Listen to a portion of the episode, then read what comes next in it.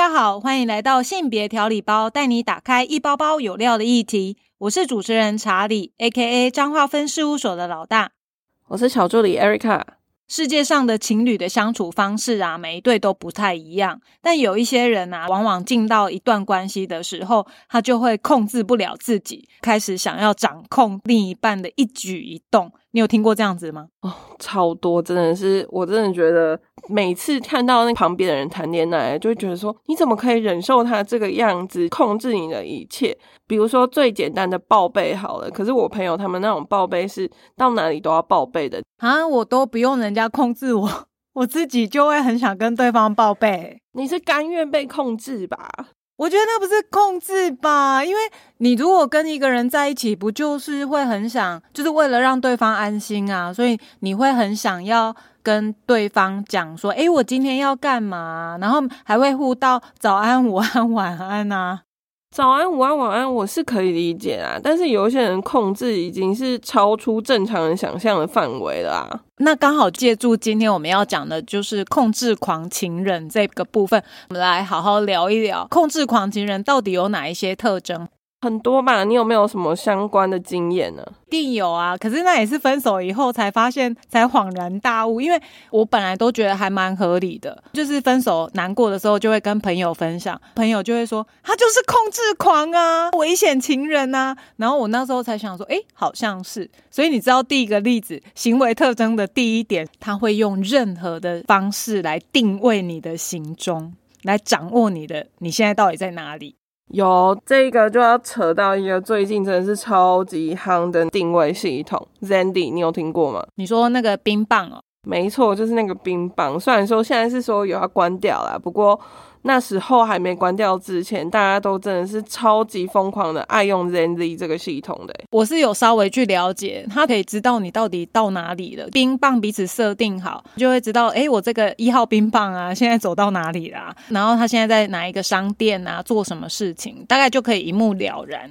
可是为什么要定位人家在哪里啊？到底是想要干嘛？可能想要知道爱人在干嘛吧。我的部分，我自己的经验啊，是我曾经被我的伴侣，他是用说，因为你知道 iPhone 啊，它就是会有一个手机定位系统，可能是每一只手机都有啊，但是因为我使用 iPhone 的时候，它就有所谓的这样子的手机定位系统。我的伴侣就跟我讲说啊，因为啊你常常会忘东忘西的，就是有可能你会不小心掉了手机，所以他就想说他在我的 iPhone 手机里面去定位，彼此互通，他可以知道我的手机在哪里，然后我我也可以知道他的手机在哪里，这样去做定位。我就觉得诶、欸、还蛮合理的啊，因为你知道我曾经很希望这世界上有一种发明，只要贴一个磁扣就哔哔哔哔哔，然后我就知道我的手机在哪里。那我就觉得那不是 find my iPhone 就好了吗？那时候还没有那么有钱可以买 iPhone 啊，可是后来真的拥有 iPhone 的时候，我才发现哇，真的有这种东西耶。那我就觉得诶，它是出于善意的，所以它可以帮我把手机设定，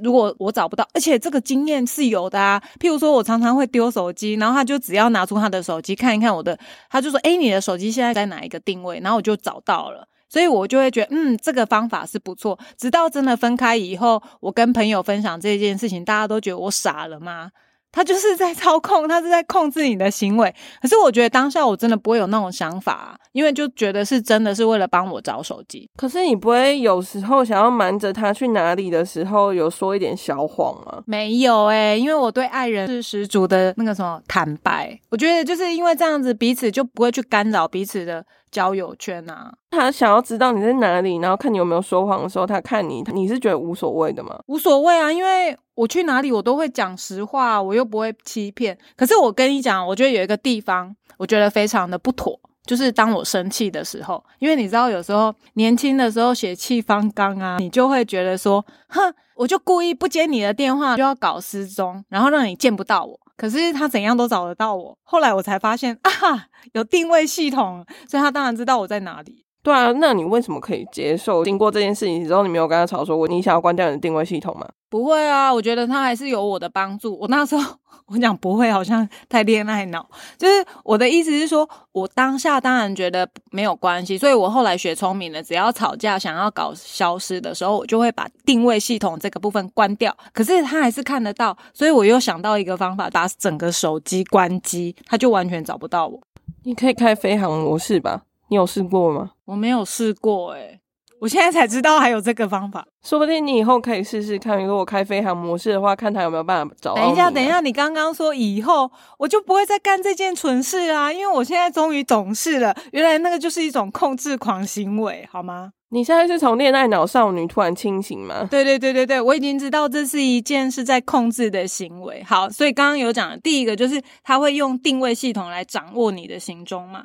那另一个第二个特征是，就是他会想要去参加你所有的聚会。你有遇过这种吗？哦、我的天哪，真的是超级无言的好不好？就像我上次讲的，我有一个恋爱脑朋友嘛，他很想要把他的男友带到我们的任何一个聚会之中，然后他的男友也会控制他说，诶，你今天要跟这个出去哦，哈，我觉得不行诶，上次跟你们出去我觉得他这个人不 OK。 我说你凭什么来判断一个人 O 不 OK 啊？到底凭什么？有病吗？但我有听过那一种就是什么聚会都要跟，然后他就在旁边，诶，没关系你们玩，我在旁边滑手机，但是他只是要眼睁睁的看着你就是坐在那里跟朋友聊天那一种。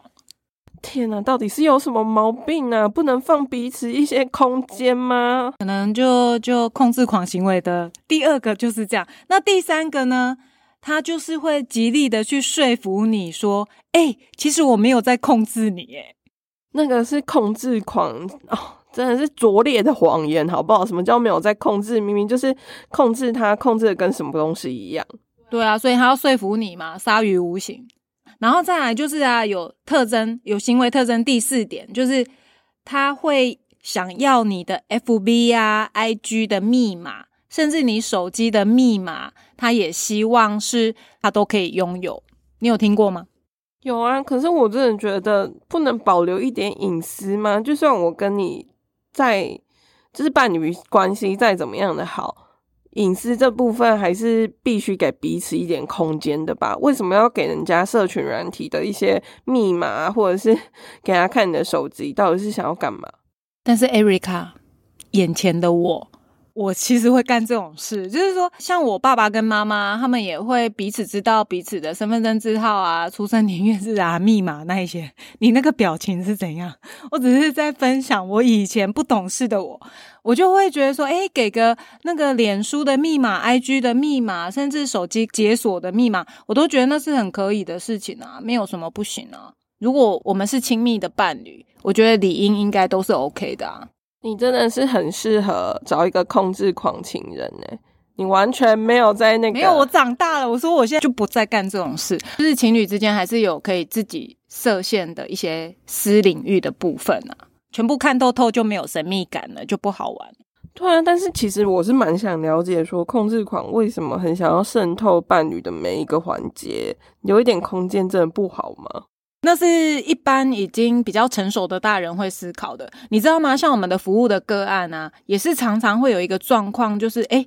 好像 I G 里面回复你讯息的会是另一半。你说以他的那个身份去回讯息这样吗？对对对，我以前就是会常听到个案，我们服务的孩子啊，会跟你讲说，诶，那个回复讯息的是我男朋友啊，所以如果要在像有时候社工他可能会一些 I G 啊或脸书跟我们服务的孩子对话的时候，因为有时候打电话不一定通嘛，所以我们就会发讯息给他。有时候少女就会特别跟我们说，诶、欸、呃，最近我男朋友都会上我的 I G 或脸书啊，所以社工就会知道说，诶、欸、那我们现在可能讲话要小心一点。啊，他怎么会放任他的男朋友使用他脸书或者是社群软体还有手机？我自己是觉得有时候那个，你知道之所以会被我们服务的小孩，我觉得本身对于性别意识本来就不够，然后权力不对等啊等等这一些啊，或者是他们就是会以男人或伴侣为他们的精神支持，所以只要是对方说什么，他们基本上是不会有任何质疑的，或者是他们可能会觉得诶怪怪的，但他们还是会受限在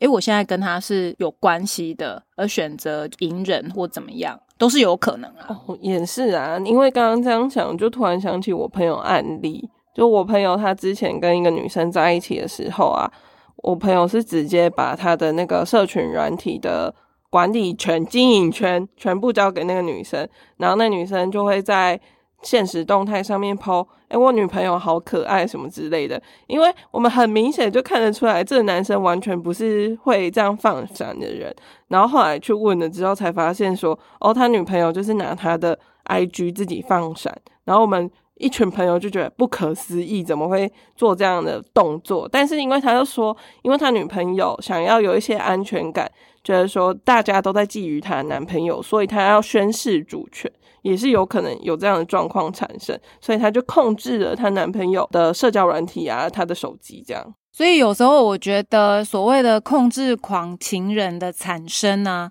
我觉得也有可能是因为我们自己允许这样子的事情发生，也是有可能啊，不然就是对方真的是极度缺乏安全感，然后他觉得说要把你控制起来，你才不会从他的身边溜走或是提分手之类的。我觉得感情的东西真的是一个愿打一个愿挨啊，等到发现有状况的一定都是要论及分手的时候，然后才会觉得诶你看他就开始抱怨，可是以前甜蜜的时候都觉得哦他好在乎我哦之类的。你是说是心甘情愿的时候就觉得哦都 OK 都 OK？ 是啊，甜蜜的时候谁会去想到吵架的事啊？你说把他宠成他是一个控制狂这样吗？对啊，所以我觉得控制狂男友有时候我们自己真的也要检视，是不是我们把他栽培成培育成这样子的行为的人。行为特征还有第五点，第五点的话就是他会断绝你所有的异性朋友，甚至他有可能会限制你跟家人啊的一些联系聚会，因为他觉得把你孤立起来是最好的方法，你只属于我。他就是太爱你了，然后他会跟你用一个那个糖衣包装说我就是太爱你了，所以你不要离开我，然后甚至于会用求情的方式说诶、欸、你不要去参加那个聚会啦，留在我身边。那你这时候会答应吗？如果是以前的你，你有遇过这样的状况吗？其实刚刚在讲这个行为特征的时候，我就是在思考以前我到底是怎样，但我发你又是什么脸？请问你是被洗脑吗？还是怎样？没有啊，可是我觉得如果我喜欢一个人，我当然会很甘愿啊，就是你一定也会想要跟对方在一起啊，所以你就会选择说嗯，好啊，如果说你不喜欢我跟别人出去，那我就是尽可能的不要这样做。可是他都已经限制你跟家人的关系了耶。哦，家人不行啊，所以你还是有稍微的清醒这样吗？可是因为我自己呃，应该是说如果他是杀于无形，他可能用祈求的方式，然后我就会觉得嗯，或许我要考虑一下是不是真的太多时间在朋友身上。可是如果他，我有遇过那一种会想要 control 你所有的一切，他可能会问得很细致，然后可能会说诶你跟谁出去啊，你们为什么要出去啊，你们几点出去，在哪里，就是我有遇过那一种，然后我就会觉得好像明明你就知道，交往前你就已经知道我的状况了，可是为什么当我们真的在一起交往的时候，你不能去像以前一样体贴我，你反而会一直想要去追踪我所有的一切。那我也有因为这样分手过的啊，因为我觉得好像变得我我就是被受限了。对啊，所以我觉得如果说他是那种能能啊耶，就是那种软软施加压力，诶也不一定有压力，但是你就觉得哦好他是在乎，你就看你怎么说嘛。可是如果他就是一副你不可以你不准，那那个一定很容易就跟我吵架。所以只要换个方式跟你讲，你就被控制起来嘞。呃好吧，我不得不同意，应该是这样，好好的说总是有机会翻盘。哇塞，只要温温的跟你说你就同意一切，你好好操控啊。诶大家可以学起来，等一下以后遇到查理的话就是可以这样控制他。那是以前不懂事的我。嗯，你确定吗？你确定同样的错你不会再犯第二次吗？你不要再问下去了，我会告诉你我不确定，因为我你也是知道我应该是有恋爱脑的那种人。好，没关系，就是我们在恋爱之中啊还是要有一些清醒的模式，但当然说恋爱脑的部分我们可能没办法控制的话，那就随着年纪增长应该是会改变啊。那如果大家有想要知道更多恋爱脑的部分的话，可以去听我们的上一集，就是在讲说一些恋爱脑到底会有什么样的作为出现。好，接下来呢还有那个控制狂情人的行为特征第六点，他就是啊他会随时随地的要求视讯，因为他想要无时无刻都找得到你。随时随地视讯是什么意思？如果跟我说诶我今天跟朋友看电影，我跟哪一个女生去看电影，然后我想要确认你是不是真的，所以就希望视讯一下啊，应该是这样吧。那你的视讯会持续很久吗？还是说哦我确定你就是跟那个女生出去，好就挂掉，还是继续视讯啊？就已经要看电影了啊，所以应该是确认以后就可以挂掉。那说不定如果你跟人家去吃饭，然后他觉得说你是在骗他，所以他要求你视讯一整场，你可以接受吗？怎么可能，我不可能，我没有那么好控制。我的控制，所谓的控制都是来自于我的心甘情愿，我的甘心乐意。如果他让我已经觉得他在 control 我的所有行踪的话，那就是分手而已啊。所以你还是在爱情中保尚有一些理智在的是吗？我有，好不好？我看起来像是一个没理智的人吗 Erica？诶，这不好说啦。好，好，那我们继续继续。可能也是因为谈恋爱的时候，好的时候你就会觉得说，哇，我对方很在乎我诶，因为他希望无时无刻都能够可以看得到我，所以合理化了控制狂的行为。所以你看吧，这就是印证真的控制狂的情人之所以会产生，我们自己也真的要检讨一下。对啊，因为从一开始谁应该一开始都不是控制狂吧，那是循序渐进日积月累的。然后也有可能是用温水煮青蛙的方式吧，就一开始可能先小小的，比如说跟你要求说你要去哪里你要跟我讲哦，我这样才不会担心，就是给你一些压力，然后又跟你说我是关心你的，然后就给你一些哦我有被重视的感觉，然后再循序渐进的加强他控制的更多的事情。没错，接下来呢，他的行为特征第七点呢，就是他可能对你有情绪上或肢体上的伤害。他可能就是会常常跟你发脾气，然后发完脾气之后再跟你说对不起啦，拜托原谅我。我觉得这有一点像是我们服务典型的那种家暴的加害人，给你啪啪，然后就给你呼呼嘞。可是一般女生如果爱你的时候，她又会同意这样，就是可能在旁人看起来都觉得说他都已经这样对你了，你怎么还不离开，然后对方就会跟你说没有，我觉得他只是一时冲动不小心，反而会站在对方的立场跟劝诫你的人这样讲。相信你应该也遇到很多这种吧，就是反而遭受到一些攻击之后还会为对方开脱的人。对啊，我应该就是这种人吧，就是哎丢个参戏啊，你不要再摇头了，我承认我承认。对啊，因为你爱一个人，我觉得可能爱这种东西有时候真的就是一种迷失吧。就是我也是因为近几年我才发现啊，其实我们在暧昧一个人的时候，我们就会有很多的脑补，其实可能对方他没有做什么行为，他可能只说了一句话，但是你自己会延伸很多后续的一些资讯，所以你就会认为自己非常爱他。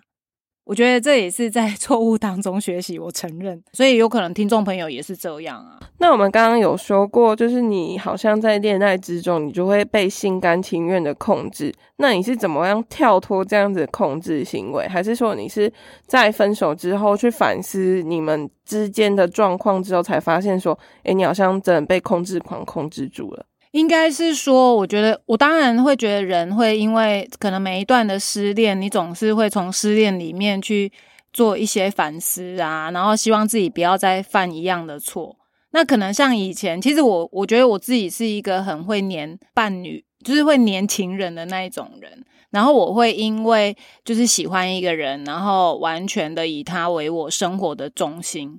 可是我后来我发现这样子会很惨的状态，就是在分手的当下，我跟我的情人啊，可能我们都会二十四小时，诶，不至于二十四小时，至少醒着的时候都是在一起的。在学生时代可能一起吃饭，一起上课，一起写报告，然后反正就是所有的玩乐都在一起。可是如果当说发现两个人真的要论到分手的时候，我觉得我整整个世界都毁灭了。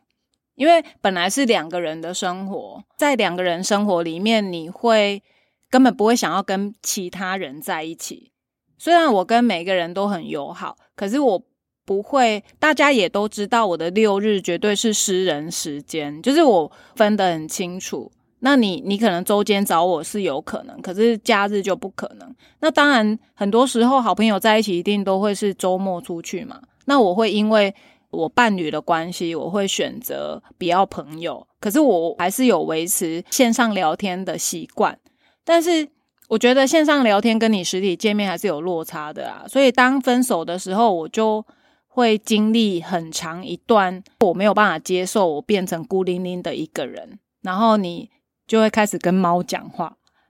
我觉得我猫很无辜。我觉得你很适合找一个控制狂男友、欸、因为他就会 control 你的一切，然后你就会觉得说这样的 control 是一种爱。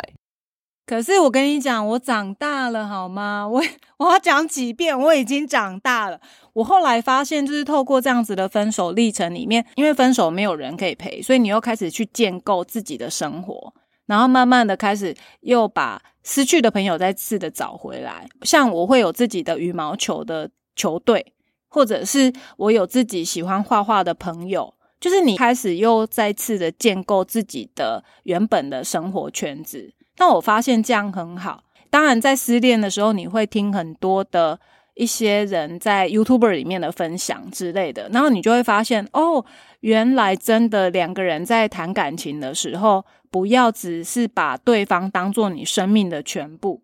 如果可以的话，像我就会比较期待的是，有没有可能我们还是各自过各自的生活，我们还是拥有自己的生活圈，然后当我们觉得诶，我们这个礼拜可以见面，那我们就见面约会，可是不会因为拥有了对方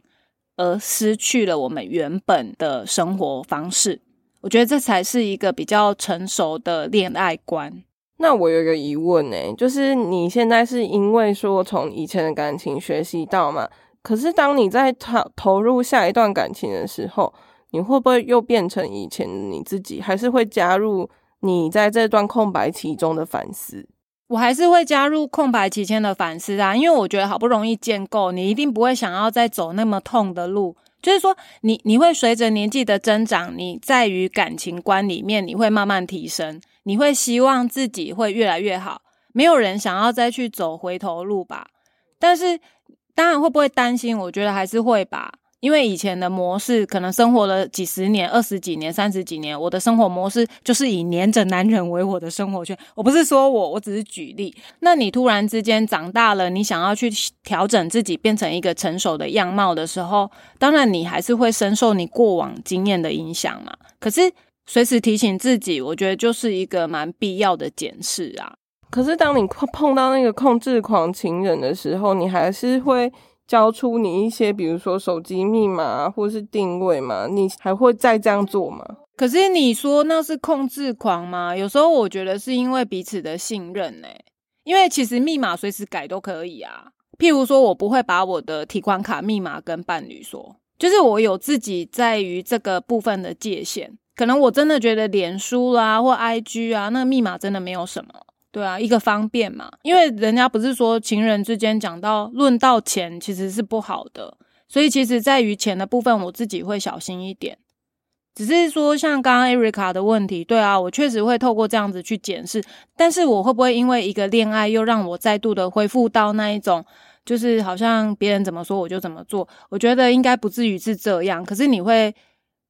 还是会有以前过往的模式，是我当然不否认，可是我觉得可以去沟通。也是啦，可是控制狂这件事情其实你真的是要交往之后才会知道、欸、因为控制狂不会一开始就跟你讲说诶、欸、你, 你们在暧昧的时候就跟你讲说诶、欸、那我们如果交往之后你可以把密码都给我吗？当然是不可能的嘛。当然是在交往过程之中他可能开始透露他的本性，然后你这时候可能要逃也来不及了啦，不然就是可能经过时间的磨练，或是自己突然间清醒，然后愿意离开他，就是需要一番历程。觉得在分手的过程里面，我也曾经，你知道最近也有流行一个所谓的煤气灯效应，就是俗称的 P U A。其实我也曾经在分手的过程里面是这样子被贬值啊，他会在无形里面告诉你啊，你没有我就是不行，然后你就会觉得自己真的是很糟糕的人，就是一直觉得啊，对，我不可能再遇到好的对象，嗯，他说的好像都是对的。可是也是透过这样子的经验开始慢慢累积，就是会发现哦，原来我我应该是好的，我应该值得被爱。可是在这样子的煤气灯效应之下，是不是也对你的一些生活啊，或是一些诶感情观方面有产生影响？我觉得都会、欸、因为你知道煤气灯效应它其实是有一个故事，这个名词其实是有一个故事源头。所谓的煤气灯效应讲的就是认知否定。在二零零七年啊，耶鲁大学有一个那个心理学博士，他叫做罗宾，然后他就是用煤气灯效应来形容所谓的脑部控制的原理。这个词其实是来自一九四四年啊，那时候有一个经典惊悚的电影叫做《煤气灯下》。一九四四有一点久，我也没有看过，但是去谷歌搜寻一下，他就是在讲说这个煤气灯下这个电影，他就是在讲有一个青年啊，他为了能够得到一个少女，他刚刚继承了巨额的遗产，然后他把自己就伪装成是一个潇洒的绅士，最后还跟这个少女结婚。那结婚以后呢，这个青年还是一边继续把自己伪装成一个非常体贴的丈夫，然后一边用各种的心理操纵啊，然后希望逼疯他的老婆，到最后他的妻子每天都是活在恐惧底下，因为他就会幻想说那个房间里面那个煤气灯会好像会忽明忽暗啊，然后他就会以为自己快要疯掉了，最后他就会想要自杀。直到有一天呢，有一个侦探他闯进了房间，揭穿了他丈夫的伪装，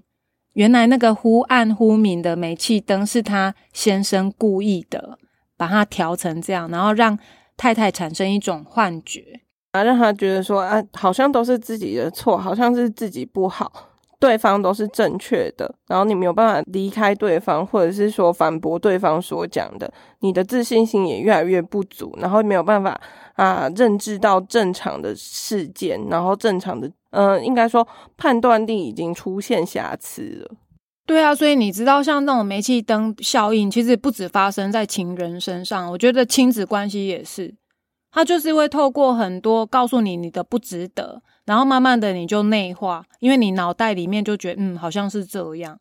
所以你知道要控制让自己不要有这样子被脑控的状态之下，常常要检视自己，就是说你的另一半啊他到底讲的是不是真的，提醒自己，然后告诉自己存在的价值是什么，不然很容易就是被他们所影响。因为以前我也会啊，就是因为 Erica 的提醒让我开始去检视，诶好像不是这样，我是一个存在价值很高的人。对啊，这真的是有点困难，因为在一段关系之中，其实有时候就像有恋爱脑的人，他可能就觉得说恋爱至上嘛，旁边的人讲的话好像不一定是正确，好像不一定要听，我男朋友永远是正确的，我女朋友永远是正确的，可是殊不知有一些事情你好像明明离开了他你自己也可以做得很好，或是你明明离开了他你也可以过得很好，但是在不断的被否定自我的状况之下，其实你的、呃、自信心都没有了，你自己以前能够做到的事情你也会才开始产生自我怀疑，说是不是我不够好，是不是我不能做到，像这样子的状况其实在很多的关系之中都有很可能产生，所以这个真的是要当事者自觉。